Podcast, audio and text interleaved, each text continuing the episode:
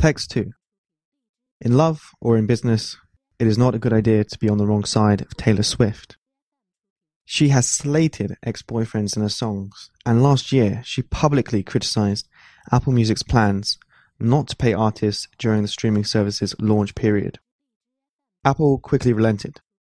Now, Miss Swift has joined nearly 200 musicians and record labels in a campaign aimed at the largest streaming service, YouTube. They complain that it gives away too much of their work for free. Their call for a change in copyright law is sure to fail, but the underlying complaints with YouTube's streaming service will find sympathetic ears. Streaming of music via on demand video services more than doubled in America last year to 172.4 billion songs, according to Nielsen, a research firm.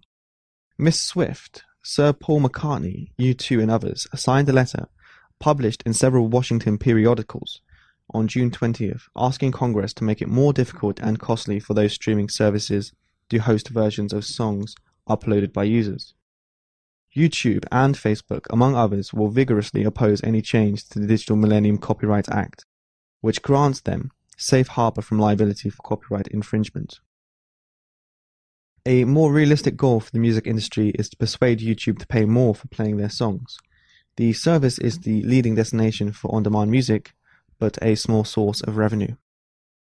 IFPI, a trade body, reckons that 900 million people used ad supported user upload services such as YouTube to listen to music last year, but that the industry got only $634 million from those streams. Subscription based services, including Spotify, paid $2.3 billion to musicians in 2015. YouTube executives argue that they are creating a new source of revenue for the industry, even if it seems small now. Many of those free riders are unlikely ever to pay for a subscription service, they suggest. A popular user uploader video promotes the original work and generates ad revenue for the industry. YouTube can take down such videos, but the company notes that labels and publishers usually want to make what money they can from them.